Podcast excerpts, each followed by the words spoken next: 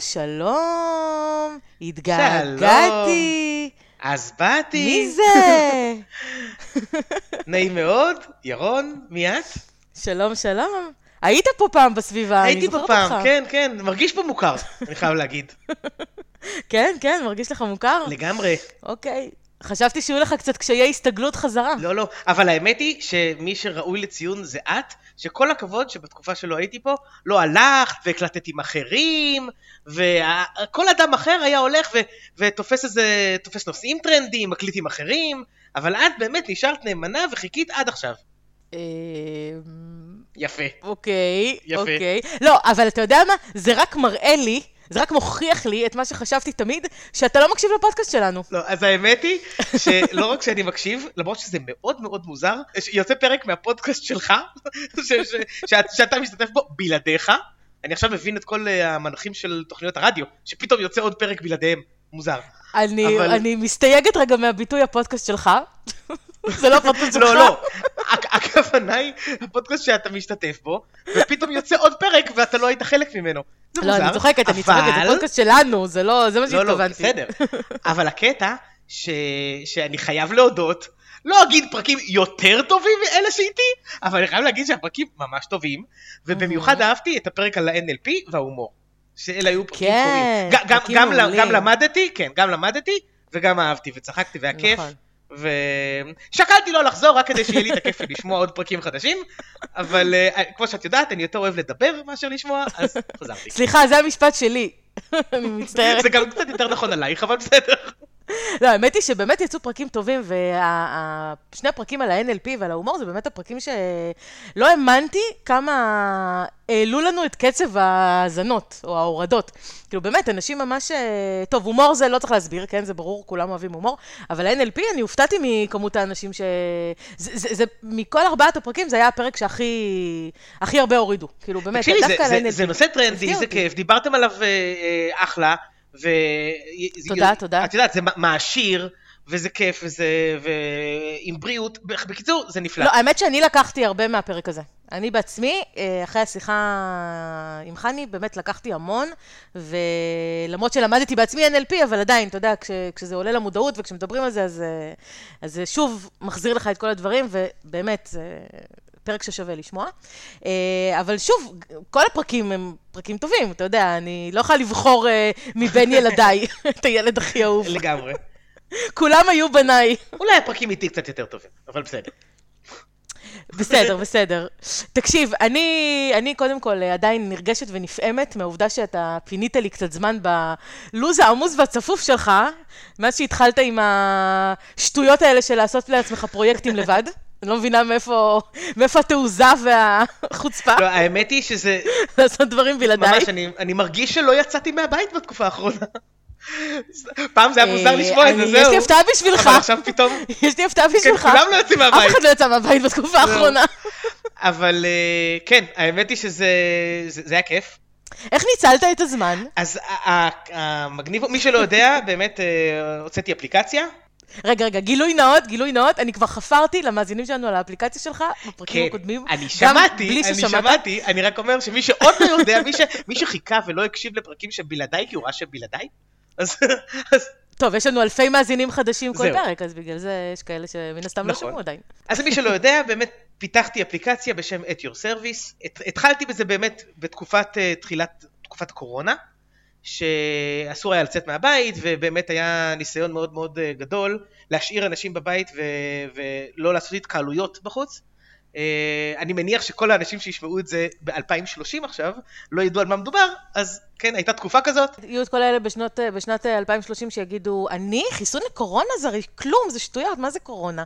מה זה, עוד סוג של שפעת. כן, זה... בקיצור, אז אה, היה מאמץ מאוד מאוד גדול אה, להשאיר אנשים בבית. כלומר, שלא יהיו התקהלויות, שלא יצאו לסופר, שלא ילכו כל הזמן לקניות. והאפליקציה בעצם, מה שהיא עושה, היא מאפשרת למי שצריך משהו, נגיד, את אה, צריכה חלב, אז במקום שתלכי במיוחד לסופר עכשיו לקנות חלב, אז תעלי, בקשה באפליקציה, וכל מי שבסביבה שלך, ויכול, נמצא במקרה בסופר, או בכל מקרה הולך לסופר עוד רבע שעה, אה, יוכל לעזור לך. בחינם, בתשלום, זה לא משנה. אני יכולה לגלות לך סוד? אני יכולה לגלות לך כן. סוד? אני השתמשתי באפליקציה שלך, אבל uh, לא למטרה של uh, שאני צריכה משהו או שמישהו צריך ממני, אני השתמשתי בה כדי uh, פשוט uh, להציע את המוצרים שלי. את הסבונים, ו...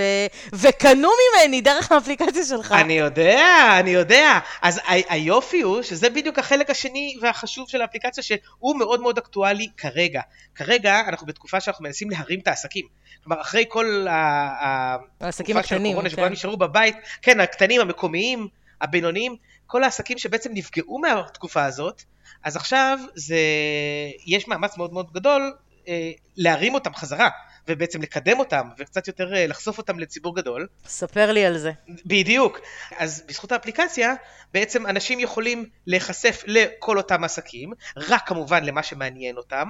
כן, כאילו, זה, הרעיון הוא לא לעשות uh, ספמינג של uh, אלפי עסקים שפתאום uh, מופיעים לך, אלא ההפך. כל אחד יכול, בוחר את התחומים שבהם הוא מתעניין, ששם נגיד הוא צריך איזשהו שירות או מוצר, ואז uh, הוא מקבל התראות, והוא מקבל נגיד איזה מאפייה עושה מבצע סוף יום, אז הוא מקבל התראות אם הוא בחר לקבל דברים כאלה.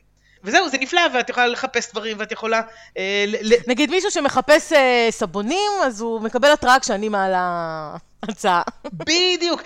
אם, מיש, אם מישהו למשל ס, אה, סידר לעצמו... אה, ממש ממש חסר לו עכשיו קרם פנים, הוא מעלה בקשה, ואז ישר אני רואה שמישהו צריך קרם פנים, ואני יכולה... זה ממש נכון, ו- ויותר מזה, לו. אנשים שמתעניינים, בואי נגיד בבריאות. סתם אני אומר, זרקתי ככה, למשל. נגיד בבריאות. אז יכולים... דוגמה לס- שרירותית. שרירותית לחלוטין. יכולים לסמן אה, את התחום של, אה, של אה, בריאות, וכל פעם שיש משהו בסביבה שלהם שהוא אה, רלוונטי להם, הם יקבלו התראה. וזה מגניב בעיניי, וזה מצליח, וזה כיף, ואני מקבל כל מיני פידבקים על זה שזה עזר לאנשים, וש... הנה, לדוגמה, בערב פסח, מישהו העלה הודעה שהוא צריך רסק עגבניות. עכשיו, כל הסופרים כבר סגורים, כל החנויות, עכשיו, זה לא שאת מבקשת את הבקשה הרגילה של אה, אם מישהו יכול במקרה ללכת לסופר, לא, כבר הכל סגור. אבל מישהו בכל זאת העלה הודעה, פנו אליו ואמרו לו, תקשיב, יש לי רסק עגבניות בבית, קח. וזהו, ותחשבי, זה, זה מציל אנשים, שזה ממש ממש מגניב. אין ספק שכשאתה נתקע בבית בלי איזה משהו, ואתה צריך ואתה לא רוצה במיוחד ללכת לסופר עכשיו, אז זה יכול להציל אותך. לגמרי, לגמרי. אני, אני בעד, וטוב, אנחנו נשים קישור להורדה לאפליקציה שלך בטור של הפרק, אז מי שרוצה, אז בכיף, ונקווה שזה יעזור לכמה שיותר אנשים. טוב, חפרת. חפרתי, חפרתי. זהו, אז אני אגב סיימתי את כמות המילים שמורשית לי לפרק הזה, אז אני נאלץ לסגור עכשיו, ואת תמשיכי מפה לבד, ויאללה, אה, נשמע אותך. דרך אגב, זה מזכיר לי מה שאתה אומר עכשיו, שיש לנו איזו הפתעה על המאזינים שלנו. הפתעה. אה, לא יודעת איך לא התחלנו עם זה, את הפרק, נראה לי שזה, נראה לי שזה יותר חשוב מהאפליקציה שלך. אה, אני יודע על מה את מדברת. כן. זה הרבה יותר חשוב. אה, כל המאזינים שלנו שרגילים ככה לשמוע אותנו קרוב קרוב באוזן, ואני לא בטוחה שאפילו רובם יודעים איך אנחנו נראים, אז אה, לאחרונה, אני, אני אישית הרגשתי כמו איזה סלב, כי ראיינו אותנו, אותך ואותי, נכון. ראיינו אותנו. לפודקאסט אחר, ש... שבעצם מדבר על מה קורה ככה אצל האנשים שמקליטים את הפודקאסטים, אה, מאחורי המיקרופון, מה שנקרא, זה השם של הפודקאסט. ודנית בן דוד, שהיא הבעלים וה- והמגישה של הפודקאסט הזה, היא ראיינה אותנו לפודקאסט שלה, והיא בעצם אה, שאלה אותנו כל מיני שאלות, וככה חשפה את כל הסודות שיש בינינו ומאחורי הפודקאסט לצאת מהמקרר. אבל אחרי שאתם ו- מקשיבים, אל תגלו אותם. כן, זה, רק בינינו. ובאמת היא שאלה את כל השאלות ש... שהטרידו אותה, ומן הסתם לא רק אותה, אלא בכלל, איך אנחנו מקליטים, כמה פרקים אנחנו מקליטים ביחד, איך אנחנו אה, מגיעים לנושאים שאנחנו מדברים עליהם, כמה אנחנו רבים, טוב, זה אני מניחה שאפשר לשמוע בפרק. כן. אבל אה, באמת, את כל הוויכוחים, ומה קורה כשלירון אין זמן להקליט איתי. כמו מה שקרה עכשיו, בזמן של, ה, של הקורונה. לדוגמה. אה, כל מיני דברים כאלה, באמת, אה, כל מה שקורה מאחורי הפודקאסט הזה. ולא רק שהיא הקליטה אותנו, ואפשר לשמוע את זה כפודקאסט, היא גם אה, צילמה את זה בווידאו. זאת הופה. אומרת, אה, אפשר לראות אותנו. כן, אפשר לראות את הרעיון הזה לראות מצולם אותנו. ביוטיוב. אותי בעיקר מה? רואים קוביות מפוקסלות, אבל לראות אז זהו, אותנו. אתה, אתה תמיד רצית קוביות, לא? תמיד רציתי קוביות, כן. לא התכוונתי לקוביות כאלה. קיבלת, קיבלת בלי להתאמץ. כן. אבל לא רציתי קוביות על הפנים. לא, מדי פעם רואים אותך בסדר, אבל תראה, רוב הזמן זה גם לא כזה חשוב מה אתה אומר, אז זה לא כל כך משנה שאתה היית. העיקר. שאותי צילמו טוב. כאילו, אני עוברת בסדר. יכולתם לשים אה, סמיילי במקומי, ואז היה או, סבבה. זה רעיון, אני אשאל אותה, אולי אולי עוד אפשר לערוך את זה. אולי עוד אפשר, נכון. אז uh, מי שרוצה לשמוע אותנו ולראות אותנו וככה לשמוע קצת מה קורה uh, מאחורי הקלעים של הפודקאסט הזה, מוזמן באהבה, אנחנו נשים כישורים גם בתיאור של הפרק, גם לפודקאסט וגם ליוטיוב, ומוזמנים באהבה להסתכל עלינו, לראות אותנו, לשלוח לנו תגובות, עדיף מחמאות, אנחנו מאוד נשמח, וזהו, היה ממש כיף. סוף סוף uh, שישאלו אותנו שאלות. אז רגע, אז בתקופה שאני לא הייתי פה, אה, הפודקאסט הפך לפודקאסט של פתיח, או שיש גם פרק בדרך כלל אחריו? אה, נכון, נכון, שכחתי. אז רגע, אות ונתחיל. לצאת מהמקרר, סיגל סיירס ואהרון אדלר מדברים בריאות. טוב, תגיד, אתה עוד זוכר איך בכלל אה, מקליטים פודקאסט? איך מדברים? מה, מה עושים? אין לי שמץ של מושג, אני אפילו לא יודע אם זה מקליט. עכשיו אתה אומר לי? עכשיו אתה אומר לי את זה? כל הדיבורים שאני אומר, יש סיכוי שאנחנו נצטרך להגיד את כל הדברים האלה עוד פעם. אבל יאללה, נו ננסה, נדבר. מקסימום, תראי, אנחנו אוהבים לדבר. אז אה, מקסימום, גם אם זה לא הקליט, אז נעשה עוד פעם, נדבר עוד פעם. זה לא יישמע אותו דבר. סבבה. טוב, אז תקשיב, היום אני רוצה דווקא להביא לך סיפור אמיתי, מה שנקרא. אה, עד עכשיו כל הסיפורים, המצאת את הכל. לא, אבל עד עכשיו הרבה פעמים דיברתי על, ה... על ידע, על אינפורמציה, על uh, מחקרים וזה, והיום אני רוצה תכלס לדבר על משהו שקרה אצלי בקליניקה. אוקיי, אבל... סוג של case study, אם okay. אתה אוקיי. רוצה. האמת היא שזה די חדש, זאת אומרת, הסיפור הזה בכלל נולד אתמול, ממש ככה, זה מאוד uh, חדש וטרי. Uh, בתקופה הזאת של הקורונה, מאז שכל הסיפור הזה התחיל, אני העברתי את הטיפולים שלי לזום. אז אתמול היה לי טיפול בזום, כולם היום בזום, נכון? תוכנה של uh, שיחות בווידאו והרצאות וכאלה, אז גם הטיפולים לגמרי, שלי... לגמרי, אפילו, אפילו עכשיו כשכבר נג... מתחיל להיגמר כל האירוע הזה, אנשים ממשיכים להישאר בזום. טוב, זה מעולה. זה פלטפורמה נפלאה, זה, כן. זו שיטה מדהימה, זה חוסך פקקים, אה, להתלבש בבוקר, כל מיני כן. כאלה. זה, זה ממש מעולה, וגם הטיפולים שלי כרגע נמשכים בזום. ואתמול, ממש אתמול, היה לי טיפול עם uh, מישהי שהגיעה אליי עוד לפני הקורונה, והגיעה אליי כדי לרדת במשקל. עכשיו, הבחורה הזאת כל החיים ניסתה דיאטות שונות, כן? כמו רוב האנשים שעושים דיאטה. מה היא לא ניסתה? הכל, מרזה מורית, שומרי משקל, חלי ממן, דיאטת שייקים, טטי בטי, השם ישמור, צום מיצים, דיאטת כרוב, דיאטת אבטיח, בלי. סוכר, בלי גלוטן, רק חלבונים. בקיצור, כל, כל מה שדיברנו תמיד, על, בכל הפרקים שלנו, הכל, הכל, הכל, הכל היא ניסתה. עכשיו, תמיד היא ירדה בהתחלה, אבל אז היא עלתה הכל בחזרה. כמו כולם, נכון? זה מה שקורה ל-95% מהאנשים שעושים דיאטה. וכשהבחורה הזאת הגיעה אליי, בוא נקרא לה בשם בדוי אה, רוזי, בסדר? כי היא רוצה לרזות. יפה. אז- נכון? כן. רוזי. אז רוזי? אז לא, לא קוראים לה באמת רוזי, כן? זה שם בדוי. אז, אה, אז הבחורה הזאת הגיעה אליי, והמשפט הראשון שהיא אמרה לי היה, אף דיאטה לא מצליחה לי. אוקיי. זה משפט שאני שומעת רק מ-95% מהאנשים שבאים אליי לרדת נכון. זה לא כולם, רק 95% גג. נכון. כן, כאילו זה, אתה יודע. אה, כולם, אף אחד לא חושב שדיאטה מצליחה לו, וברוב גם אני חייב להגיד לך שכשמנית את כל הדיאטות שהיא עשתה, מצד אחד כשאת מספרת את זה, זה נשמע מצחיק, זה נשמע אה, אה, איך היא עשתה את הכל, אבל כשאתה חי את זה, אתה באמת מנסה את הכל, אתה כי כלום לא עובד, אז אתה מנסה את הדבר הבא, ובסוף אתה יכול לספר אחורה ש, שניסית את הכל. אבל זה, זה ברור שאף אחד לא רוצה את זה, אבל מגיעים לזה. בסוף מגיעים לזה. זה נכון. עצות. כי אני אגיד לך מה, מה שקורה זה שיש בשיטה חדשה, כאילו כל פעם כשאתה שומע שיטה חדשה לדיאטה או דיאטה חדשה, תמיד בהתחלה יש בזה איזשהו משהו שמעורר בך איזושהי מוטיבציה, כי אתה אומר, או, זה משהו חדש, זה יעזור לי. ואז אתה מנסה את זה ואתה נכנס לזה עם כל המוטיבציה שלך ועם כל העניין ועם כל הכיף, ואתה מצליח בהתחלה, הרבה פעמים, כי עצם העובדה שעשית איזשהו שינוי בשגרת החיים שלך, בשגרת האכילה שלך, בתפריט שלך, עצם זה כבר גורם לגוף להגיב. ואז ברוב המקרים אתה באמת מתחיל ויש איזושהי ירידה במשקל, ובשלב מסוים אתה או מתחיל קצת לזלזל במשטר הזה, או שאתה מתחיל אה, להשתעמם ממנו, או שמשהו קורה וזה כבר לא כמו בהתחלה, או שהגוף כבר מתרגל למה שעשית, זה כבר לא שינוי בשבילו. זה כבר לא חדש, ואז, אתה יודע, הגוף שלנו כל הזמן מגיב למה שקורה, וברגע שאתה אה, נותן לו כל הזמן אה, משהו קבוע, אז הוא מתרגל אליו. ולגוף שלנו יש גם מין יכולת מופלאה כזאת להסתגל ולעבוד כמה שיותר יעיל. אז ברגע שאתה חוסך ממנו אוכל, שזה מה שרוב הדיאטות עושות, לא משנה מה הן חוסכות, אבל הן חוסכות משהו, אז ברגע שאתה חוסך מהגוף אוכל, אז הוא לומד להתייעל, ואז חילוף החומרים שלנו נהיה יותר איטי. ואתה פחות שורף קלוריות, אתה פחות שורף אנרגיה, וככה אתה כל פעם מוריד פחות. וכמובן שיש את העניין הזה שככל שאתה עושה יותר דיאטות בחיים, וככל שאתה יורד, עולה, יורד, עולה, מה שנקרא יו-יו, אז uh, הדיאטות פחות עובדות, כי הגוף שלנו יותר יעיל, חילוף החומרים שלנו יותר איטי. הגיל שלנו גם, הרי כל דיאטה אתה מתחיל אותה בגיל יותר מבוגר, נכון? כל פעם אתה, החיים מתקדמים. נכון. אז uh, הגוף שלנו עובד uh, בצורה פחות טובה.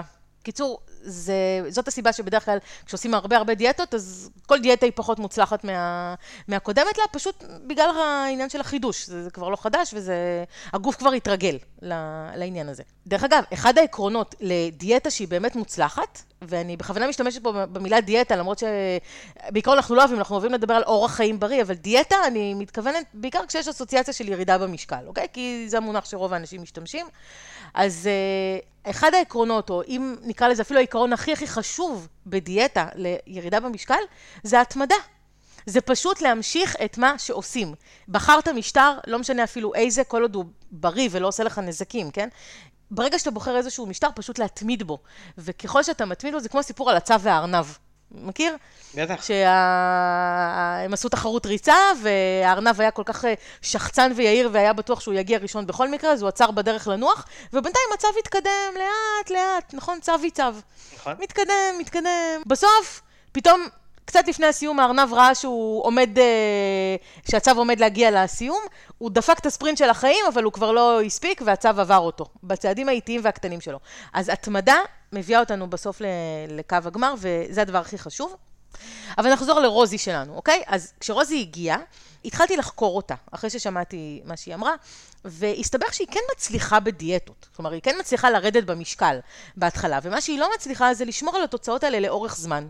וממש לפני שהיא מגיעה למשקל המטרה שלה, כל פעם היא מאבדת את המוטיבציה ומתחילה לעלות חזרה.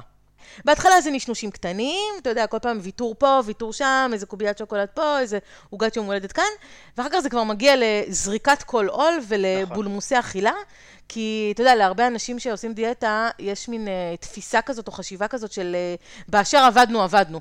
הכל או כלום. או שאנחנו כן, עד נכון. הסוף בתוך זה, או שאם חרגנו והרסנו, אז uh, זהו. נכון. כאילו, אבוד, הרסנו. זהו, כבר אפשר לאכול מה שרוצים, זה כבר בחיים לא יצליח. זהו, נכון. בדיוק. ומשם, מה שנקרא, מידרדרים, ו... ומאוד מאוד מאוד קשה, קשה לחזור אחורה. דרך אגב, אני גם הייתי פעם בשומרי משקל כשהייתי צעירה, ואני לא אשכח שהייתה לי מדריכה שאמרה, אתם תמיד צריכים לחשוב כשאתם בתוך, ה... בתוך הדיאטה, ש... אתם, כשאתם סוטים מהדרך וכשאתם אוכלים איזה משהו שאתם לא צריכים, אתם יודע, תמיד יודעים איך זה מתחיל, אבל אתם אף פעם לא יודעים איך זה ייגמר. זאת אומרת, אתה יודע שאתה אומר לעצמך, אני אוכל רק את הקוביית שוקולד הזאת האחת, אתה אף פעם לא יודע איך זה... נכון. אם זה ייגמר, איך זה ייגמר. הכרתי כל כך הרבה אנשים שמקוביית שוקולד אחת, או איזו עוגיה אחת שהם הרשו לעצמם, אחרי שהם כבר הורידו 20 ו-30 קילו, זה היה הביס הראשון בדרך לעלייה של הכל חזרה בריבית. וזה הזוי, כי, כי אם, אם חוזרים אחרי הקוביית שוקולד הזה, לא קרה כלום, היא תיעלם נכון. כמו שהיא באה. אבל ברגע שהיא מתחילה מדרון חלקלק, חבל הזמן. נכון. עכשיו, רוזי כבר יודעת כל מה שיש לדעת על מזון בריא ולא בריא. היא יודעת מה גורם לה להשמין, ומה לא עושה לה טוב, אוקיי? אחרי שנים של דיאטות, היא כבר שמעה הכל. היא כבר יכולה ללמד בעצמה את הנושא הזה. היא לא באה אליי כדי שאני אתחיל להסביר לה מה היא כן צריכה לאכול ומה היא לא צריכה לאכול. היא לא צריכה את זה. גם יש את כל המידע באינטרנט, אתה יודע, ידע היום זה משהו ש... שקיים. לא, לא בשביל זה אתה הולך ל... כבר לאיש מקצוע. נכון. אבל מה היא לא יודעת? היא לא יודעת איך ליישם את זה. כלומר, היא לא יודעת איך בסופו של דבר לגרום לידע שלה לעבוד בשבילה. מה כל כך קשה ליישם? מה כל כך קשה לא לאכול ממתקים וחטיפים? לאכול הרבה פירות וירקות. לאכול מוצרי חלב רזים. לא לאכול מטוגן. וכולי וכולי. מה קשה בזה? זה באמת, זו שאלה מאוד מאוד טובה. את יודעת מה זה שאלת השאלות מה ששאלת עכשיו? כי אנחנו אנשים מבוגרים, שאת יודעת, אנחנו מסבירים גם לילדים שלנו מה כן ומה לא, ואנחנו יודעים מה כן ומה לא, ואנחנו עושים את הלא. איך זה? אנחנו עושים את הלא בריא כשאנחנו יודעים משהו לא בריא. אני רוצה לספר לך שלירי, הבת שלי, היא בת שלוש וחצי. אני יודע, את לא צריכה לספר לי את זה. נכון. תודה, אבל זו אינפורמציה חשובה. צודק. לא, אתה פשוט לא ראית אותה כל כך הרבה זמן, שהיא גם, נכון, גדלה בזמן. הזה. זה נכון, זה כן, נכון. כן, לא... אבל למה את מגדלת אותה בזום? זה זה מה שאני שואל. אה, אז תשמע, אז היא, אני, אני כל פעם, זה מפתיע אותי מחדש לראות, כשהיא גם מאוד אוהבת מתוק, למרות שאני מאוד מאוד מאוד שומרת עליה, וככה, אתה יודע, היא אוכלת בעיקר אה, אוכל בריא, אבל, אבל כן, כאילו, אני מרשה לה לפעמים, ובתקופה של הקורונה, ככה כשהייתה בבית, ו, והייתה מין שגרה חדשה, כל פעם אחרי ארוחת צהריים, אה, היינו אוכלים איזה משהו קטן, אה, ככה לסגור את הארוחה, מה שנקרא, משהו כזה מתוק, קטן, והיא התרגלה בתקופה הזאת, שאחרי ארוחת צהריים אוכלים איזה משהו מתוק. זה לא הרגל טוב, כן? אנחנו לא חייבים באמת לאכול תמיד אחרי ארוחת צהריים קינוח, לא. אבל ספציפית בתקופה הזאת זה היה מין, אה, אתה יודע, קטע משפחתי כזה, שהיה לנו מין טקס כזה אחרי ארוחת צהריים, בעלי היה עושה לנו קפה, לא ללירי, רק לנו, ו... והיינו יושבים עם איזה משהו קטן כזה, שהייתי מכינה כמובן, לא קנינו שום דבר בחוץ, הייתי מכינה איזה אה, ממתק בריא, מה שנקרא, אבל עדיין ממתק, ו... והיינו אוכלים כזה משהו קטן. אוקיי. אבל מכיוון שלא רציתי שזה יהפוך להיות מין הרגל כזה שאי אפשר לסטות ממנו, אז מדי פעם הייתי אומרת לה, היום אין, היום נגמר, או עכשיו אוכלים את האחרון ומחר כבר אין יותר. אה, אתה יודע, רציתי לעשות כזה כל מיני שינויים, לא, שלא יהיה, לא ייווצר איזה הרגל כזה של כל צהריים חייבים לאכול משהו. שלא תהיה התניה לקינוח אחרי האוכל. בדיוק. וגם, אם היא כבר כן הייתה מקבלת משהו, והיא הייתה רוצה עוד, אז גם הייתי שמה פה את הגבול, והייתי אומרת, לא, משהו מתוק אוכלים רק אחד. ו... או שאם הייתה אוכלת נגיד, אה, והייתה רוצה בערב איזה משהו, אז הייתי אומרת לה, את זוכרת שכבר אכלת משהו מתוק היום? אז המשהו השני זה כבר יהיה למחר, כאילו, כל יום אוכלים רק משהו אחד. וזה הפתיע אותי נורא לראות שהיא קיבלה את זה. זאת אומרת, היא לא התחילה במין, לא, אני רוצה, אני רוצה, ואני רוצה עוד אחד, ותביא, וזה, כאילו, לא היה דבר כזה. ברגע שהסברתי לה, וזה היה מאוד מאוד ברור ואסרטיבי, וכאילו מובן מאליו, שביום אוכלים רק פעם אחת משהו מתוק, והיום אין, למשל, או אוכלים רק אחד, היא פשוט קיבלה את זה, והיא אמרה, אוקיי, והלכה, ועשתה משהו אחר. הבעיה היא שלנו המבוגרים אין את זה. אין מי שיבוא יפה. ויגיד לנו אסור, זהו. זה, זה לא רק מישהו אחר שיבוא, גם אם אנחנו אומרים לעצמנו, נגיד... נכון, יודע, לא, כי פעמים- אנחנו לא סמכות בינינו.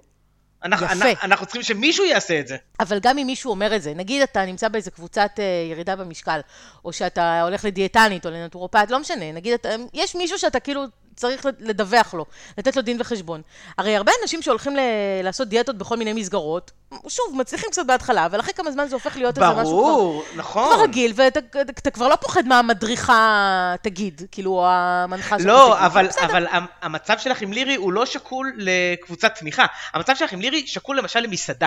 במסעדה, את, אם את קונה קינוח, אז יש אחד ממנו. זה, זה לא שאת יכולה עכשיו להיכנס למטבח ולאכול שם טבלת שוקולד. כאילו, זה, זה, אם יש שם קינוח, הוא אחד. נכון? זה, זה לא נכון. ש, ש, שיש לך אפשרות בכלל להתחיל בולמוס אכילה במסעדה. אז, אז ברגע שיש משהו אסרטיבי שעוצר אותך, זה נפלא. בבית זה חסר לנו. נכון. את מבינה? בבית אין לנו את הדבר הזה. נכון. בבית אנחנו יכולים כמה שאנחנו רוצים, ו- ובדרך כלל באמת... בדיוק. זה, זה מצחיק, כי באמת, יש איזה משפט כזה שאומר שהבן אדם הכי חשוב ש, שת, שאתה צריך להתחייב בפניו זה אתה עצמך, אבל זה גם הבן אדם שאתה הכי לא מת, מתחייב בפניו, ואתה הכי לא עושה את נכון. מה שהוא אומר לך, למרות שהוא אומר נכון. לך רק לטובתו. כן? כאילו, אתה, אתה הרי רק לטובתך, ובכל זאת, אנחנו מכשילים את עצמנו כל הזמן, ואנחנו לא, לא עושים את מה שאנחנו מתחייבים אליו, וזה נורא הפתיע אותי לראות שבגיל כזה, היא מקבלת פשוט את זה, וזה לא רק העניין של הסמכות וזה, זה גם עניין של, ברגע שהיא מבינה שלא, אז זה לא. אין לה את הצורך הזה בכל זאת עוד אחד. נגיד, אני יודעת שגם מניסיון אישי, וגם מניסיון של מטופלים, כשהם אוכלים איזה משהו אחד, והם אומרים לעצמם, זהו, לא יותר, יש להם מין... אה, איש קטן על הכתף, איזה שטן קטן נכון. על הכתף, או בראש. מאבק פנימי. ש... מאבק פנימי, שכל הזמן, טוב, אז רק עוד אחד, אז רק עוד אחד, אז רק עוד אחד. אז לא יקרה שום דבר, לא יקרה שום דבר, אני לא ארוס את זה, אני כבר יודע, אני כבר רגיל, אני כבר זה, אני כבר זה, אני אצליח לחזור לעצמי. ואז בסוף הם כן אוכלים, ואז האחד הופך לשניים, ושניים הופכים לשלושה, ומפה זה, נגמרה הדיאטה. זה כל כך עצוב. את, אומרת את זה בח- בחן, אבל כשזה קורה זה ממש עצוב. אה, כן, אני יודעת, done that, תאמין לי שאני מכירה את זה מניסיון אישי גם. כי מאמץ, מאמץ של חודשים לפעמים של שנים בימים נהרס. ממש ככה. ולפעמים גם כשמתחילים לאכול וכבר הולכים לכיוון הזה של, טוב, זהו, כאילו אני כבר אה, הרסתי הכל אז כבר אני אמשיך, אז יש גם מין הרגשת שחרור כזאת, נכון? מין חופש כזה של, איזה כיף, עכשיו אני יכול לאכול מה שאני רוצה. זהו, כאילו פרצתי את הגבולות, פתחתי את השער, עכשיו אה, זהו. והנזק שנגרם הוא עצום, כי זה לא רק העלייה במשקל שאחרי זה, אלא העובדה שפשוט הורסים את הגוף, כי אם אנחנו עכשיו עולים עוד פעם, אז הדיאטה הבאה כבר תהיה יותר קשה. עכשיו, למה, למה אני מספרת לך את כל זה? כי כשישבתי עם רוזי, אז uh, היא לא הייתה צריכה שאני אלמד אותה את, ה, את החומר, מה שנקרא, את, ה, את הידע. את הידע היה לה. היא הייתה צריכה שאני אראה לה איך אפשר ליישם את מה שהיא כבר יודעת. הסתבר שבכל השיטות האלה שהיא ניסתה בעבר, תמיד לימדו אותה את המה, אבל לא את האיך. כששמעתי אותה וכשהבנתי את הבעיה ומה צריך לעשות איתה, השתמשתי פה באיזשהו מונח שאני אישית מכירה מעולם השיווק, אה, אבל עשיתי לו אדפטציה לעולם הבריאות, וזה מונח שנקרא storytelling. עכשיו, אה, יכול להיות ששמעת את זה, כי מדברים עליו המון עכשיו, זה מין buzzword כזה, storytelling, של, אה, זה בעצם היכולת לספר סיפור שמעורר עניין, כן? כי יש היום כל כך הרבה אנשים מנסים אה, למכור לך דברים, ויש כל כך הרבה כאלה, אז איך אתה תספר את הסיפור שלך בצורה שירצו דווקא אותך. אז אני אימצתי את המונח הזה, וההגדרה שלי ל storytelling זה היכולת לספר סיפור לעצמך כדי להגיע לתוצאות שרצויות לך. הגדרה כזאת שהתאמתי לה את המונח הזה, והמטרה של הסיפור הזה שאתה מספר לעצמך, היא לתת לעצמך מוטיבציה, ולפעמים אפילו לגרום לך להרגיש כמו מישהו אחר, מישהו שמצליח במשהו שלפני זה לא הצלחת בו. עכשיו, מה הכוונה? לפני שאני אסביר, אני רוצה לקפוץ רגע לסוף הסיפור דווקא של רוזי, וכי אני יודעת שכולם במתח, מה קרה איתה, אז, uh, אני, נכון. אז אני אספר לך שאתמול, הפגישה שלנו בזום, הייתה בסימן ירידה של חמישה קילו בתקופת הקורונה. מה זאת אומרת, אבל הקורונה היא לא כזה, כזה הרבה זמן. הקורונה הייתה בערך חודשיים. חמישה קילו נכון, זה הרבה? בערך חודשיים, היינו בבית. כן. וזה לא סתם, כי, כי כולם עולים בתקופה הזאת. יפה, בדיוק. א', כולם עולים זהו. בתקופה הזאת. נכון. לא כולם, כן, לא כולם, רוזי לא עלתה. לא, אבל, אבל הרבה, לא, הרבה אנשים עולים, נכון? כי יושבים מול הטלוויזיה, מנשנשים, אה, אנשים בלחץ גם, כן. בפאניקה, אתה יודע, לא כולם אה, מקבלים את זה בשאנטי ובכיף כמונו. יש אנשים שנלחצים מזה, בכל זאת זה לא מגפה עולמית, כן? זה דבר לא, גם, לא נעים. נכון, נכון. לא, גם כל הזמן בבית, כל הזמן מבשלים, אה, מביאים אוכל מבחוץ, זה לא, זה לא טריוויאלי. נכון, נכון. נכון. ובדיוק עולים, וגם לא עושים פעילות גופנית, כי סגרו את המכוני כושר נכון. ואת החוגים, וזו תקופה לא קלה. ודווקא בתקופה הזאת היא ירדה, שזה הדבר המשמעותי, זאת אומרת, לא רק שהיא לא עלתה, היא עוד ירדה, וזה אחרי שהיא ירדה לפני זה כבר עשרה קילו. זאת אומרת, היא כבר הייתה בשלב של... אה, היא יכלה להיכנס לשאננות ולהגיד פתאום, אה, טוב, אוקיי, עכשיו זו תקופה שונה, זה יציאה מהשגרה, תכף אני אספר איך היא הצליחה לא לעשות את זה. אבל אני רק רוצה לתת קצת את הרקע, שרוזי היא אישה נשואה. עם שלושה ילדים קטנים, בגילי גן, בית ספר, שזאת כבר סביבה לא קלה ליישם דיאטה. אוקיי? זה כבר, אה, בטח לא כשכולם בבית 24/7.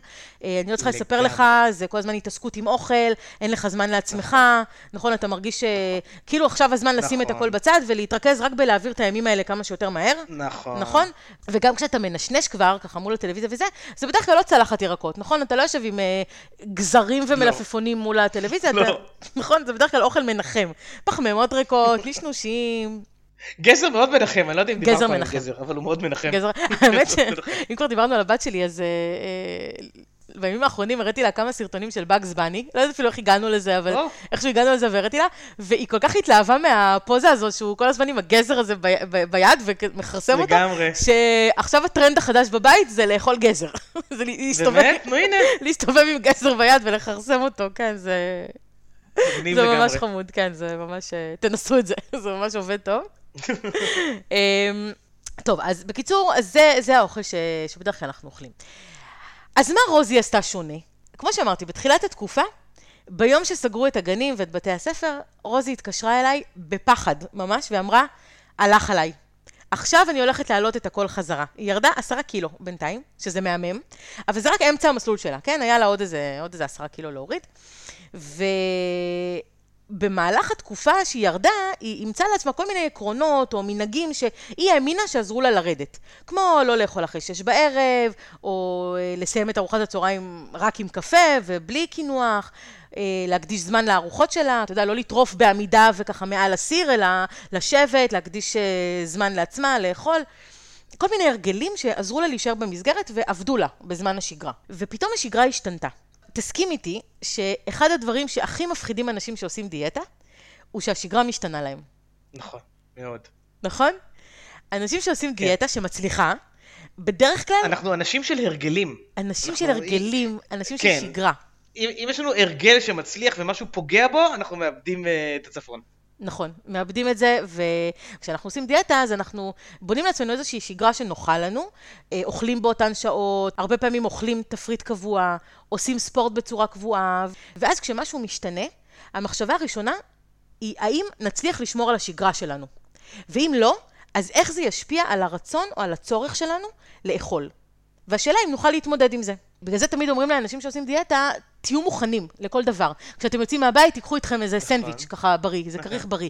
אה, תיקחו קופסת ירקות. או כשאתם חוזרים מהעבודה, שיהיה לכם במקרר כבר סלט מוכן, או, או אוכל מוכן, שלא תתנפלו על כל המקרר, נכון? כי אנחנו צריכים כל הזמן להיות מוכנים, ולא לא להגיע למצבי משבר. ולגמרי עכשיו היה לנו מצב של משבר. אז רוזי, לקחו לה את השגרה. מה זה לקחו? תלשו אותה מידיה ביד גסה. אוקיי? פתאום תחשוב, מבחורה ש... היא, היא צריכה לדאוג רק לעצמה במשך היום ולהקדיש את כל הזמן לדיאטה, היא פתאום צריכה לטפל בילדים, לטפל בבעל, להיות כל היום בבית. בקיצור, קשה. אוקיי? ממש ממש אה, קשה. והיא מאוד נבהלה, והתקשרה אליי כדי לבנות אסטרטגיה חדשה לימי קורונה. עכשיו, מה זה אסטרטגיה חדשה? לא רציתי לשנות לה את ההרגלים שהיא כבר הצליחה לסגל לעצמה, כי הם עבדו בשבילה. אז רציתי שהיא תשמור עליהם, למרות שהשגרה שלה השתנתה. אבל בראש שלה, כרגע היא הייתה במצב של אי-ודאות, של חשש, אפילו פאניקה, לא מהקורונה, מהדיאטה, אוקיי? מצב של סערת רגשות, והיא הייתה בטוחה שהחיים שלה עומדים להשתנות עכשיו ולא לטובה. דרך אגב, אנשים ש... שעושים דיאטה שהיא מצליחה, אז הם אה, הרבה פעמים מאוד מאוד קנאים לתוצאות. מה זאת אומרת? אני זוכרת שגם אני וגם אתה, אני זוכרת גם אותך, כשאנחנו היינו עושים, אה, כשעשינו דיאטה פעם, כשהיינו הרבה יותר צעירים ויפים, אני עדיין, אני מתייפה אגב משנה לשנה, כן? זהו, לא יודע לגבייך, אני מתייפה משנה כן. אין לך לשנה. מראות בבית, נכון? כן, על זה נאמר, אני נהיה יפה יותר מרגע לדודלי.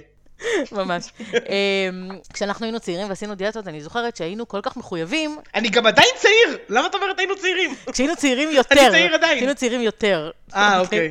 ועשינו אוקיי. דיאטות, היינו כן. מאוד מאוד מחויבים, נכון? היינו, לא היינו מכניסים כלום שהוא לא היה חלק מהדיאטה, כלום. אני זוכרת אותך.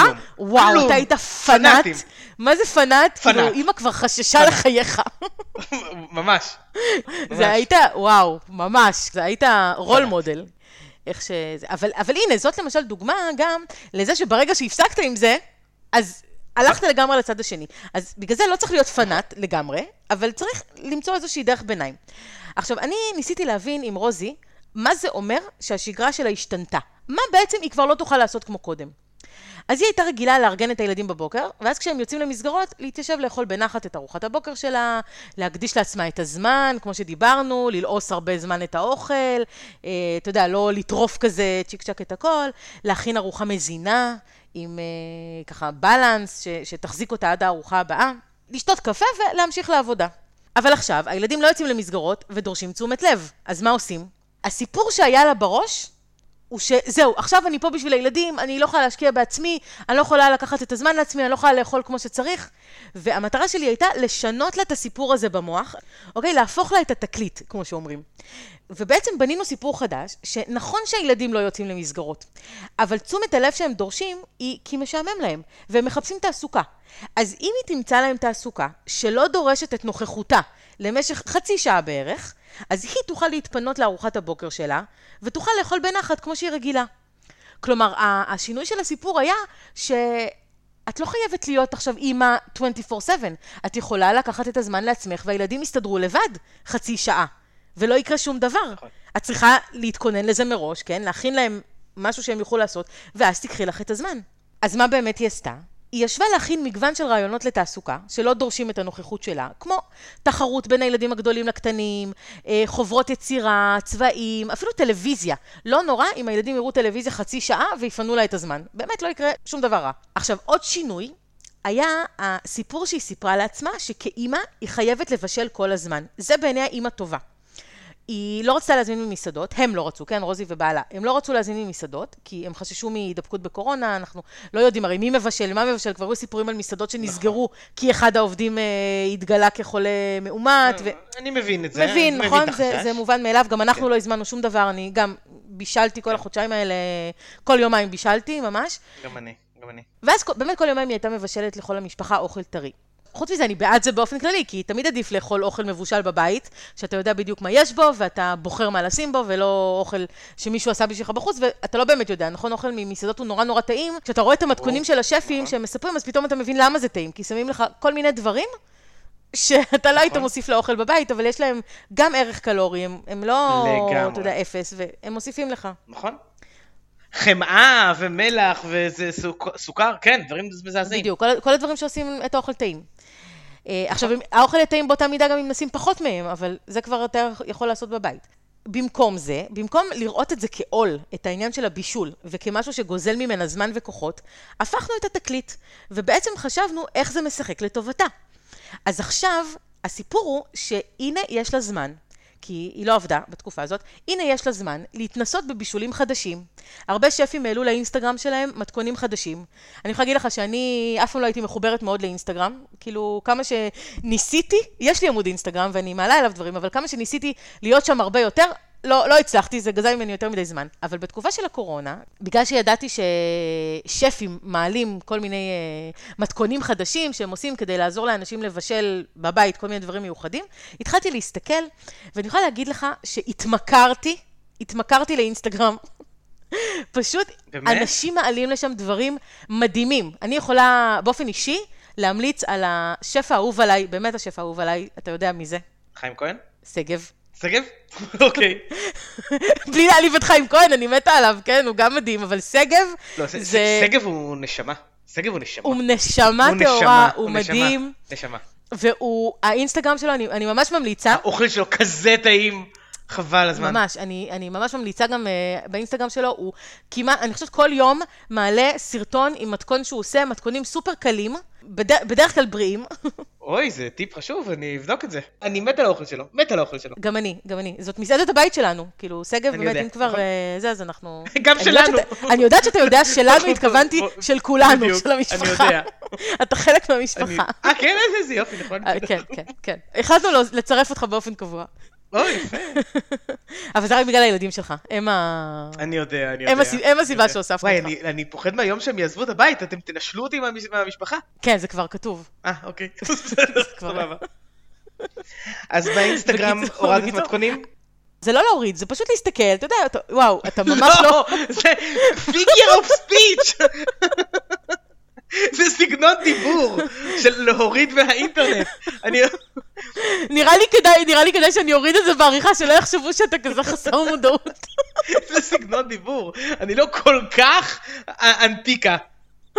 אמנם אני לא מתחבר לאינסטגרם, אני לא אומר, אני לא מתחבר לאינסטגרם, אני, אני איש יותר של פייסבוק, וגם זה בקושי, אבל, אה, אבל בסדר, הבנתי את הקטע של לראות מתכון. אני רוצה להגיד לך שבתור אה, מישהו שיש לו כרגע אפליקציה או עסק, אתה חייב להיות שם, אתה יודע. בסדר, אבל את יודעת, אני, אני בעד... שיחה לפודקאסט אחר. אני בעד לעשות מוצר טוב, הפרסום שלו זה כבר פחות אני. לא, כן. בסדר, בסדר, אבל איך ידעו נכון. עליך? טוב, לא חשוב, לא נסטה מהנושא. בקיצור, מה שאני מנסה לומר זה ש... בשביל זה יש storytelling. בשביל זה היסטוריה, כן, אה, יופי, כן, נכון. אז, אה, אז בקיצור, שגב זה כמובן רק דוגמה אחת, כל אחד שיתחבר לשף אה, האהוב עליו, או אפילו לא שפים, אתה יודע, יש בלוגריות של אוכל, או בלוגרים. אני נחשפתי באינסטגרם לדברים מדהימים שאנשים מפרסמים, כאילו באמת, אני יודעת שאני נשמעת כמו עכשיו איזה איש המערות, שאני רק מגלה את זה, אבל אני יודעת שאנשים יודעים את זה כבר, כבר שנים שהם עוקבים, אבל באמת, יש אנשים שמעלים מתכונים מפורטים של סלטים מיוחדים, נכון. של אוכל בריא מיוחד, באמת, כדאי, שווה לעקוב אחרי... אחרי אה, אנשים, וככה, זה מה שגם אמרתי לרוזי, ו... זאת באמת אה, תקופה בשבילה, לחפור באינטרנט, לחפש מתכונים שהיא לא מכירה, אה, יש לה זמן להשקיע עכשיו בלהרחיב את מגוון המאכלים שהיא יודעת להכין, בדגש על אוכל בריא, והעובדה שהיא צריכה לבשל עכשיו לכל המשפחה, זאת ההזדמנות שלה להתחיל להרגיל גם אותם לאוכל בריא, כי זה מה שיש לאכול, זה מה שהיא עושה. אז בעצם הסיפור החדש שלה, עכשיו בראש, זה שהיא מרחיבה את יכולות הבישול שלה, ומלמדת את המשפחה שלה לאכול נכון, כדי שזה גם יעזור לה בעתיד. כי תמיד טוב שכל המשפחה בעניין, כשיש רשת תמיכה, ושכולם, אה, אתה יודע, שלא היא היחידה שאוכלת אוכל בריא, וכל השאר אוכלים ג'אנק ודברים אחרים, ואז גם היא מסתכלת עליהם בעיניים כלות, והיא מתה לאכול את מה שהם אוכלים, וגם הם כזה מסתכלים עליה בתור היוצא דופן, והאיכס, אימא, מה את אוכלת? אז לא. אז כאילו, זה הזדמנות. אתה יודע, כמה פעמים בחיים יש לנו הזדמנויות כאלה לעשות reset לחיים שלנו. נכון. זה לא קורה, ובתקווה שזה גם לא יקרה עוד פעם, אבל אם זה כבר קרה, אז זאת הזדמנות מדהימה לשנות את כל הרגלי התזונה של המשפחה. כי בדרך כלל אנחנו לא ביחד כולם, אין לנו שליטה על מה שהילדים שלנו אוכלים בחוץ, אה, אנחנו אוכלים הרבה פעמים בקייטרינג של העבודה, במסעדות. דיברנו על זה כבר הרבה פעמים בעבר. לא תמיד יש לנו שליטה על זה, אבל עכשיו שאנחנו בבית, זה לגמרי הסיפור החדש שלנו. בואו נהפוך את ה... נבריא את המטבח, נהפוך את הבית לבית שאוכל בריא. והנושא הזה ממש אתגר אותה והלהיב אותה, זה היה באמת מדהים, והיא ממש לקחה את זה בשתי ידיים ו... ועשתה את זה. עוד התמודדות בנושא האוכל, הייתה העובדה שהילדים כל הזמן ביקשו לנשנש משהו בין הארוחות. זה גרם גם לה לחשוב כל הזמן על אוכל. כי גם כשהיא, אתה יודע, אנשים שעושים דיאטה, אנחנו מנסים כמה שפחות לחשוב על אוכל.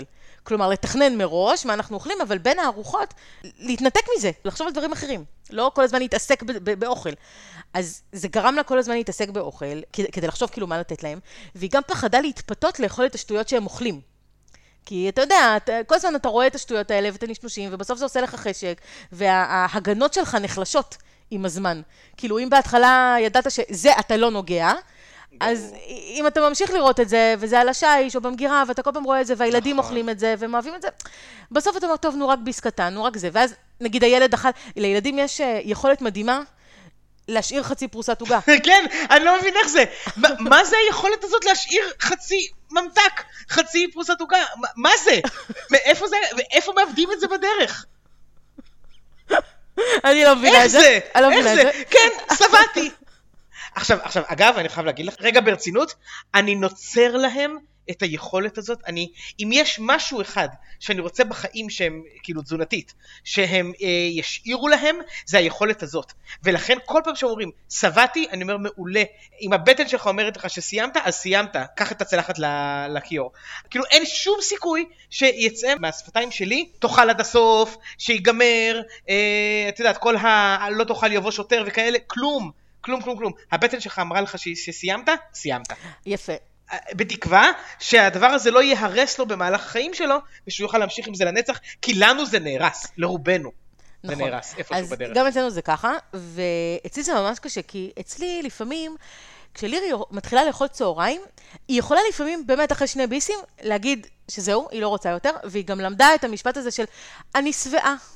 והיא יודעת שברגע שהיא אומרת שהיא שבעה, אז אני לא מציקה לה. נכון. עכשיו, לפעמים היא עושה את זה בשלב שבאמת בעיניי הוא מוקדם מדי. בביס הראשון. איך את יכולה להיות שבעה? לא אכלת מהבוקר. אתה יודע מה, אתמול היא חזרה מהגן, אתה יודע, אנחנו מביאים אוכל מהבית הרי, אז אני מביאה לה כמה כריכים ו- וירקות ופירות, ככה עושה לה מין uh, קופסה כזאת יפה, וכשהיא חזרה, אז הסתבר שהיא אכלה רק את הירקות, שזה גם מפתיע לגביה, זה גם הלם. זהו, קטע. שאכלה רק את הירקות, נכון. לא היה לי מה להגיד על זה. כאילו, זה היה מדהים. אבל אתה יודע, ירקות זה לא משהו שמחזיק אותך שבע נכון. מהבוקר עד הצהריים. היא חזרה, כאילו, הגענו לאכול ארוחת צהריים אתמול בסביבות כמעט שלוש. והיא אכלה שני, אה, והיא אמרה, אני רעבה, אני רעבה, אני רעבה, אני רעבה, אכלה שני ביסים, הפסיקה. אני שבעה. עכשיו, איך זה יכול להיות? מהבוקר לא אכלת כמעט שום דבר, לא, חוץ מקצת ירקות. נכון, ברור שהיא לא שבעה באמת. יפה, אבל מצד שני, גם תחשוב שהבטן של, בטן של ילדים היא בטן קטנה, היא קיבה קטנה, לא בטן, הקיבה היא קיבה קטנה. וגם אחרי שלא אוכלים הרבה שעות, אז היא גם עוד מתכווצת קצת.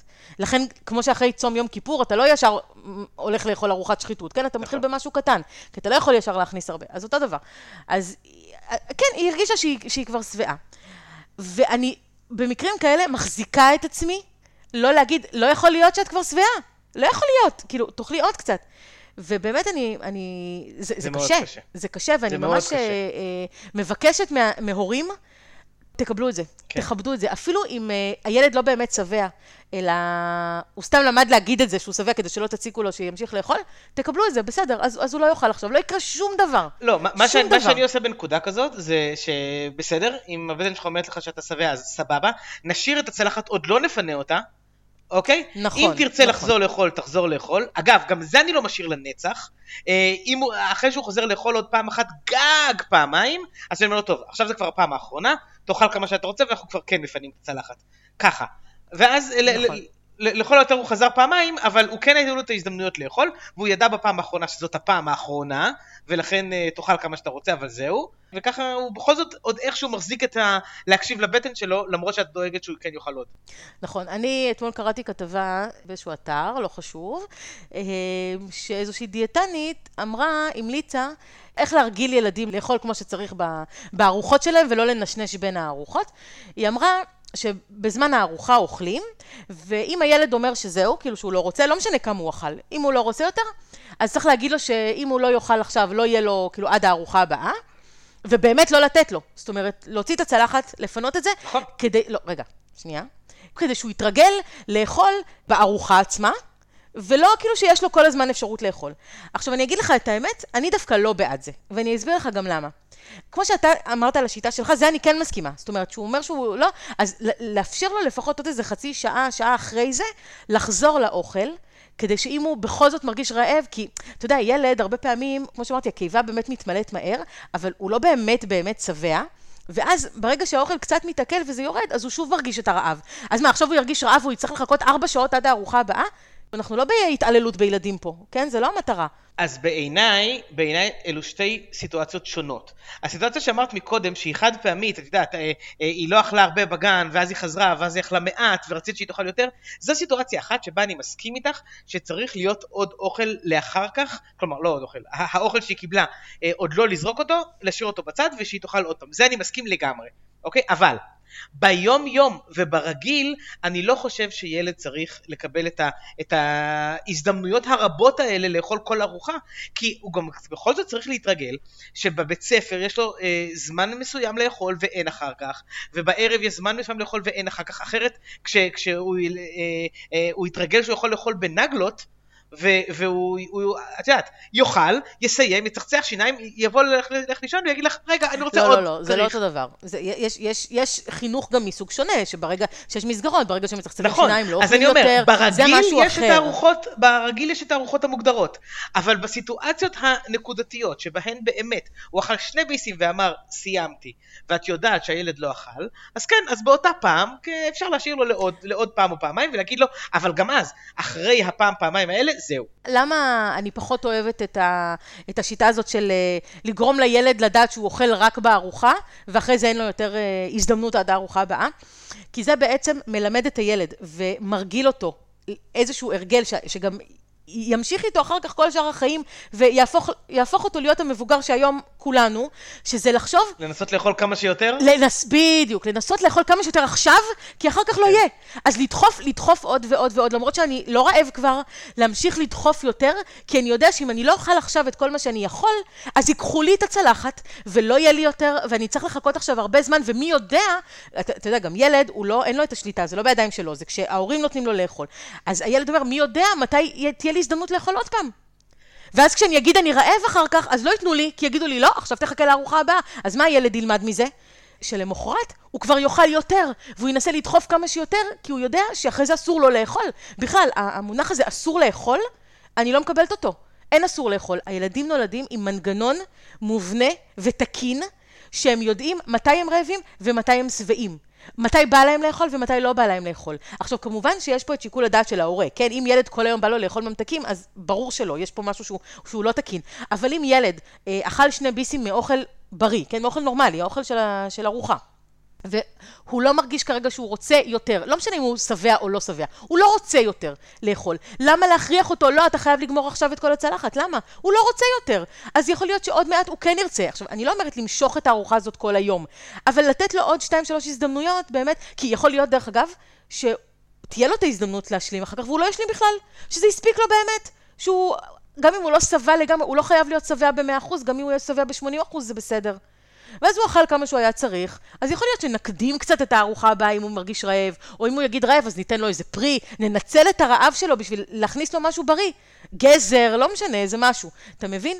כאילו, לא, אני לא בעד ליצור אצל הילד הגדרות של אסור ומותר באוכל, לא ליצור הגדרות של it's now or never, כאילו, לא לעשות את זה. אוקיי, אני רוצה להגיד לך שלי לא עשו את זה, ולא היה לי את הקטע של אה, אם לא תאכל עכשיו לא יהיה אחר כך וכאלה, אבל מתי זה כן התפתח? בצבא. כי בצבא, אם אתה לא רץ עכשיו לאכול מה שאתה יכול מהארוחה, אז פשוט עוד חמש דקות לא יהיה לך. את מבינה? אז uh, בטירונות הכוונה, כן? לא בשירות הרגיל. אז, אז כן יש סיטואציות שבהן אם לא תיקח ראשון, אם לא תיקח uh, הרבה, אז אתה תיתקע בלי, וגם זה מחנך אותך. נכון, עכשיו, ההבדל הוא בין לעשות את זה לילד ולעשות את זה כשאתה בצבא או כשאתה כבר מבוגר, זה שכשילד מתרגל לצורה כזאת של אכילה, או לאורח חיים כזה, שחייבים לגמור הכל עכשיו, כי אחר כך לא יהיה, זה הופך להיות האמת של החיים מבחינתו. כלומר, הוא גדל והוא מאמץ את זה, וזה הופך להיות הטבע שלו. לעומת מבוגר, שהמוח שלו כבר מפותח, שהוא כבר אימץ לעצמו איזושהי אה, שגרת חיים ואמונות ו- וטבע מסוים, ואז אם הוא מתנהג ככה, זה בהתאם לסיטואציה. אז באמת, בצבא זה היה ככה. יכול להיות שבאמת בטירונות צריך אה, להיות ראשון, ל- ל- לקבוע טריטוריה, להגן על נכסים, כי בסדר, כשאתה נמצא עם אנשים אחרים. אבל כשאתה בבית, אתה יודע, אני מאוד אוהבת איך שעינת נתן מגדירה את זה, שלתת לילדים בבית את, ה... את מר... מירב החופש ואת המרחב, לפתח לעצמם את האופי שלהם ואת האישיות שלהם ואת הטבע שלהם במקום הכי בטוח ומקבל ומכיל.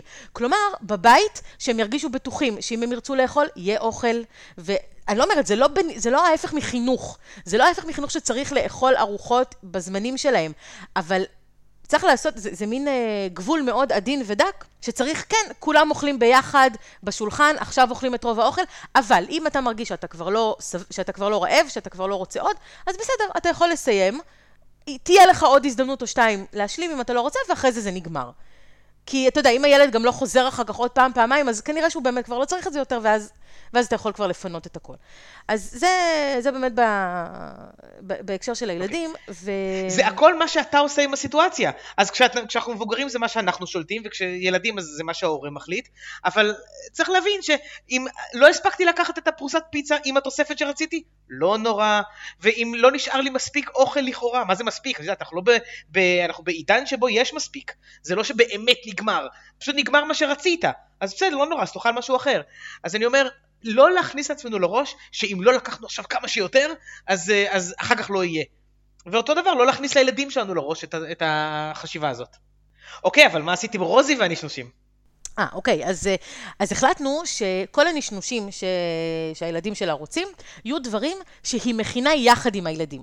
כמו למשל שייקים בריאים, נשנושים בריאים וקלים כמו כדורי תמרים, עוגיות שיבולת שועל, ארטיקים מפירות, כל מיני דברים כאלה. וככה היא גם יצרה זמן איכות עם הילדים, וגם הנשנושים שהם אכלו היו בריאים יותר. וזה לא היה נורא אם גם היא הייתה מנשנשת מזה, כי סך הכל זה דברים שהם בריאים, וזה לא מסוג הדברים שאתה מתמכר אליהם ואתה לא יכול להפסיק, כן? זה לא טבלת לא, שוקולד, אוקיי? אתה לא מתמכר לכדור תמרים. אחד, שניים, וזה מספיק לך. ועוד זווית שהכנסנו לסיפור הזה, שלא דיברנו עליה עד עכשיו, היא האבא. גם אבא יכול להכין איתם את הדברים האלה, אוקיי? טוב, במקרה של רוזי זה אבא, נכון, זה יכול להיות בת נכון. זוג, בן זוג, אה, בני זוג, לא משנה, אנחנו לא שיפוטיים פה, מקבלים את הכל, כן? אז כדי שהיא לא תצטרך להתעסק עם זה כל הזמן, אז גם אבא יכול לעשות. פעם אחת הם עשו כולם ביחד, אוקיי? מין זמן משפחתי כזה, כדי שהאבא יראה גם מה עושים. אה, או לחילופין, אם יש משפחות שהאבא הוא זה שידע איפה המקרר, שידע מה זה להבת גז, אוקיי. כן, דברים כאלה, ה basics, מה שנקרא. ללמד אותו להתמצא במטבח. אוקיי. אבל אה, לא, כמובן שבמשפחות אחרות זה יכול להיות ההפך, כן, יש משפחות שאבא מבשל, נגיד אתה. נגיד אני. אבל אה, באמת, כאילו, שכולם יעשו את זה ביחד פעם אחת. האבא הקדיש את הזמן לזה, כי גם הוא בבית עכשיו, זאת אומרת, עכשיו, לא עכשיו כבר, אבל בחודשיים ש... שהם היו בבית. וזהו, וככה זה גם היה מפנה לה את הזמן לעשות דברים אחרים, שתכף נדבר על זה גם. עכשיו, אחד הדברים שהכי הפחידו אותה, זה שלא יהיה לה זמן לעשות פעילות גופנית. פעילות גופנית זה נושא שהיה מאוד מאוד מאוד קשה להיכנס אליו. היא, לפני שהיא התחילה את הדיאטה, היא לא הייתה עושה פעילות גופנית בכלל. היא הייתה קאוץ' פוטטו, כן? בטטת כורסה ולא לא הייתה עושה שום דבר. דרך אגב, אתה שמת לב שבאנגלית אומרים קאוץ' פוטטו, שזה תפוח אדמה, ובעברית אומרים בטטת כורסה, שזה בטטה? אה, לא. מעניין, נכון. לא, עכשיו רק שמתי לב לזה. נכון. מעניין. כאילו בעברית הפכו את המונח הזה ליותר בריא. חלק מהקטע של בטטה כורסה זה איך שזה נשמע. זה הבטטה, להיות בטטה. נכון. שזה מוזר, כי בטטה זה בריא. כאילו, מה, מה מעליב בלהיות בטטה? בטטה זה אחלה. לדעתי זה בעיקר ה... איך שזה נשמע. כאילו, זה ה... זה נשמע לא טוב. כן, בסדר, אבל זה, הפואנטה היא המראה של הבטטה, לא הערכים התזונתיים. ובגלל זה אה, עברתו את זה כנראה לבטטה ולא לתפוח אדמה. כן, זה לא נשמע כזה תפוח אדמה כורסה. כן. לא, לא עובד. בדיוק. טוב, בקיצור, אז אחד הדברים שהפחידו אותה זה הפעילות הגופנית, כי היא לא הייתה עושה לפני, ועד שהיא כבר התניעה את עצמה, והתחילה לעשות, והפכה את זה לשגרה שלה ועשתה, היא הייתה רגילה לצאת להליכה כל ערב, אחרי שהילדים הלכו לישון, ככה, באמת, האמת, אני מעריצה אותה, כי אני אחרי שלירי הולכת לישון, אין לי כוח כבר לעשות שום דבר, באמת, אני מותשת, אבל היא הרגילה את עצמה, שאחרי שהילדים הולכים לישון, היא הייתה יוצאת להליכה, ועכשיו הילדים הלכו לישון בשעות מאוחרות יותר. אתה מבין, היא כבר לא, זה כבר לא אותה שגרה. והיא כבר הייתה מותשת מיום של קייטנה. היא הייתה הרי כבר לא רק אימא, היא הייתה מפעילה. ומה עושים? מה עושים עכשיו? אז שוב, משנים את הסיפור. היא לא חייבת להיות האימא שמתפנה לעצמה רק אחרי שהילדים הולכים לישון. נכון, הרבה פעמים לאימהות יש uh, את תפיסת הסופר וומן, או סופר מאם, שהיא יכולה לעשות הכל. ואחרי שהיא מעבירה יום שלם של עבודה וילדים וזה וזה, ומשכיבה אותם לישונה, רק אז היא מתיישבת עם הקפה מול הטלוויזיה ויש לה עשר דקות עד שהיא נרדמת. זה לא... נכון. אז זה לא. אז צריך לשנות את הסיפור הזה, אוקיי? Uh, הסיפור החדש שלה זה שהיא האימא שמקבלת לעצמה שעה, שעה וחצי באמצע היום, כשאבא נמצא עם הילדים ומעסיק אותם. אוקיי? בתקופה הזאת ש, שכולם בבית, לא, לא קרה שום דבר, זה זמן איכות לאבא עם הילדים, שזה מהמם. אה, בדרך כלל אבות, לפי מה שהבנתי כשראיינתי פה אנשים אחרים לפודקאסט, שבאמת האבא הוא זה שעושה יותר את ההפעלות הפיזיות, את כל המשחקים ואת הדברים האלה, והאימא היא יותר הסדנות יצירה, okay. אוקיי. אה, צבעים, הדבקות, כל מיני דברים כאלה, כמובן בלי הכללות, לא כולם כאלה, אבל שמעתי הרבה, וגם אצלנו זה ככה. וגם אצל, אה, אצל רוזי זה היה ככה, אבל, אבל כן, כאילו, היא מקבלת לעצמה באמצע היום, כשהיא עוד לא מותשת, כשהיא עוד לא עייפה, כשיש לה כוח ואנרגיה, שעה, שעה וחצי ללכת, לעשות הליכה, או whatever, מה שבא לה, ושהיא תדע שהיא יכולה לעשות את ההתעמלות שלה, ואז היא גם חוזרת רגועה יותר. א', כי היא עשתה התעמלות וזה משחרר אנדורפינים ועוד כל מיני הורמונים טובים שבכלל מרגיעים ו- ועושים כיף ומכניסים אה, לה ככה תחושה של אופוריה, וגם כי היא יכולה לסמן וי שהיא עשתה מה שהייתה צריכה לעשות. והיא לקחה לעצמה את מה שהיא הייתה צריכה. וזה דורש לשנות את הסיפור בראש. זה דורש להגיד לעצמך, או לעצמך, לא משנה למי שעושה את זה, שאתה לא רק ההורה שיש לו אחריות ומחויבות כלפי הילדים, או לא משנה, במקרה הזה זה הילדים אנחנו מדברים, כן? זה רק לצורך הדוגמה, אבל לכל דבר אחר, לעבודה, ללא משנה מה, אלא אתה בן אדם שיש לו צרכים משל עצמו, ורצונות וחובות לעצמו, ושגם אותם צריך לעשות. וזה דבר שדורש להפוך את התקליט לאנשים. הרבה פעמים לאנשים קל מאוד להישאב למין שגרה כזאת של אני בשביל אחרים ולי אין זמן לעצמי. אז לא, לשנות את זה. אה, אז רק אני לא רוצה שאבות יבואו אליי בטענות על זה ש... שזה נראה כאילו פשוט העברנו את הכל לאבא, נכון? האבא יבשל איתם, האבא יעשה איתם נשנושים, האבא יעשה איתם אה, הפעלות, האבא יעשה את הכל. אז לא, או הבן זוג השני, כן? אבל לא, כי בשאר הזמן היא איתם, ואבא קיבל זמן לעצמו. נכון, ברור. אוקיי? אנחנו דיברנו עד עכשיו עליה, אבל כן, כאילו, בזמן שהיא כן איתם, אז אבא מקבל את הזמן לעצמו גם. כי זה חשוב שלכל בן אדם יהיה את הזמן שלו. אז מה בעצם ההבדל בין הסיפור של רוזי לעצמה, לפני ואחרי אותו מפגש שלנו בתחילת הקורונה? אז לפני המפגש, רוזי סיפרה לעצמה שהיא האימא שחייבת לעשות הכל והכל עליה, שהיא צריכה לשים את עצמה במקום אחרון, והיא יכולה להקדיש לעצמה זמן רק אחרי שהיא טיפלה בכולם, ואין אף אחד בסביבה שהיא צריכה לז... אה, אה, אה, לטפל בו או לעשות איתו משהו, שהיא צריכה לזרום עם גחמות הילדים ולספק להם תעסוקה ואוכל בלתי פוסקים, ושפעילות גופנית זה משהו שלא ניתן לעשות בתקופת הקורונה, כי פשוט אין לה את היכולת להתפנות לזה, אוקיי? בזמן שהיא עדיין מסוגלת לעשות משהו ושיש לה את האנרגיות. אחרי המפגש הזה, הסיפור היה שונה. הסיפור היה שאימא תדאג לדברים המרכזיים, אבל תקבל זמן לעצמה כדי לדאוג גם למה שחשוב לה, שהדברים שלה הם חשובים בדיוק כמו כל דבר אחר, שאבא הוא שותף שווה חובות וזכויות בבית, ולהכין נשנושים עם אבא זה כיף, לפחות כמו עם אימא, אולי אפילו יותר, ושטלוויזיה זה בייביסיטר נהדר לפעמים, זה בסדר, והיא נמצאת במרכז החיים של עצמה. וזה מה שחשוב. וההבדל בנרטיב הזה שהיא אימצה לעצמה, זה מה שעשה את כל ההבדל. ובחודשיים שרוזי הייתה בבית, עם כל האילוצים, היא הורידה חמישה קילו. זה הישג מדהים לכל הדעות. לכל הדעות. ודרך אגב, אמרת בהתחלה שזה, חודשיים זה הרבה זמן, וחמישה קילו זה כאילו, רמזת את זה, אוקיי? לא אמרת, אבל שחמישה קילו זה לא הרבה, אבל זה חמישה קילו שהגיעו אחרי עשרה קילו. אוקיי, הגוף שלה היה במקום אחר. לא, אמרתי ההפך, אמ, אמרתי איזה יופי שחמישה קילו בחודשיים ועוד בתקופת הקורונה. זה, זהו. ב, ו- זה בעיניי הישג מדהים. מדהים. ודרך אגב, גם אם היא לא הייתה אחרי עשרה קילו, גם אם זה היה חמישה קילו הראשונים שלה, זה עדיין היה מדהים. כי מגמת ירידה זה תמיד יותר טוב ממגמת עלייה. תמיד. אפילו אם זה 100 גרם, זה לא משנה. נכון. עצם העובדה שיורדים. והשגרה שלה הייתה אפילו יותר מסודרת מהרגיל, כי היא דרשה וקיבלה את הזמן שהיא הייתה צריכה. והיא ניצלה טוב את הזמן שהיה לה. היא ידעה שיש לה רק אותו. אז היא ניצלה אותו טוב. והיא עשתה איתו את הדברים שהיא הייתה צריכה. אוקיי, עכשיו, רוזי זה הסיפור הכי בולט שלי, כן? וזה הסיפור הכי, אה, ככה, בתקופת הקורונה הכי רלוונטי, אבל זה לא הסיפור היחיד. כל המטופלים שלי שצריכים לעשות שינוי תזונתי, צריכים לעבור את התהליך הזה, של שינוי הסיפור שהם מספרים לעצמם, שינוי הנרטיב שיש להם בראש, אוקיי? כי הסיפור שאנחנו מספרים לעצמנו, זה מה שקובע את ההתנהגות שלנו. מחשבה יוצרת מציאות, זה לא סתם קלישאה.